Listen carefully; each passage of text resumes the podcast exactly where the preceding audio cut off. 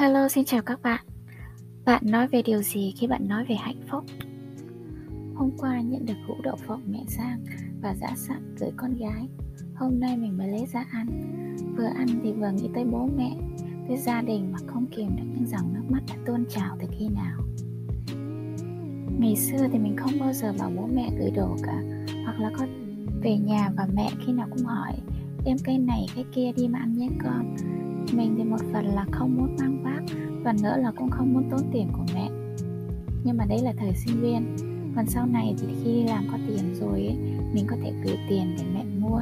Nhưng mình cũng không mình cũng không có đồng ý vì sợ mẹ mất công đi lại vất vả rồi gửi đi gửi này nọ nữa.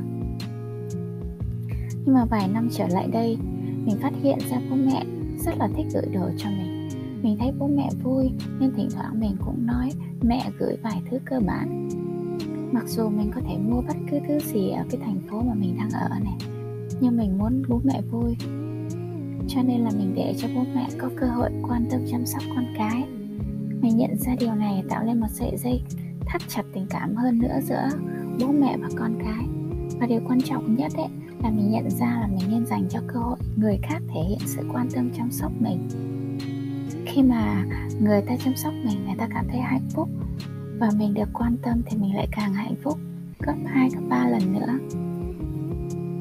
Thì mình là một đứa con gái ấy, bề ngoài gai góc nhưng bên trong thì nhạy cảm và yếu đuối.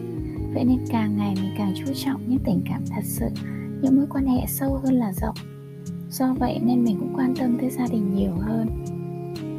Như là những lần trước về quê nhìn thấy bố mẹ vẫn khỏe mạnh như trẻ con, nói đôi ba câu quay ra cãi nhau. Nhìn cứ như đôi trẻ mới yêu. Nhìn anh chị cứ bên nhau bình yên như vậy, người nọ hỗ trợ cho người kia. Rồi nhìn mấy đứa trẻ hồn nhiên vô tư chơi đùa.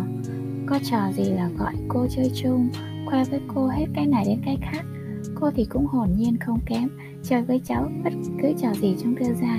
Cái cảm giác mình cũng như là một đứa trẻ, cứ vui đùa cùng nhau vậy thôi thế mà lại thấy bình yên và ấm áp lạ thường.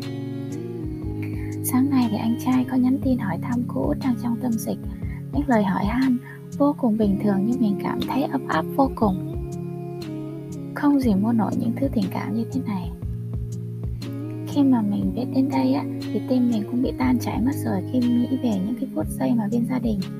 Chỉ mong mọi người bình an và khỏe mạnh cùng nhau. Để rồi cuối năm ta lại sum họp sâu thẳm bên trong, mình vẫn là một đứa trẻ cần sự yêu thương, quan tâm từ mọi người.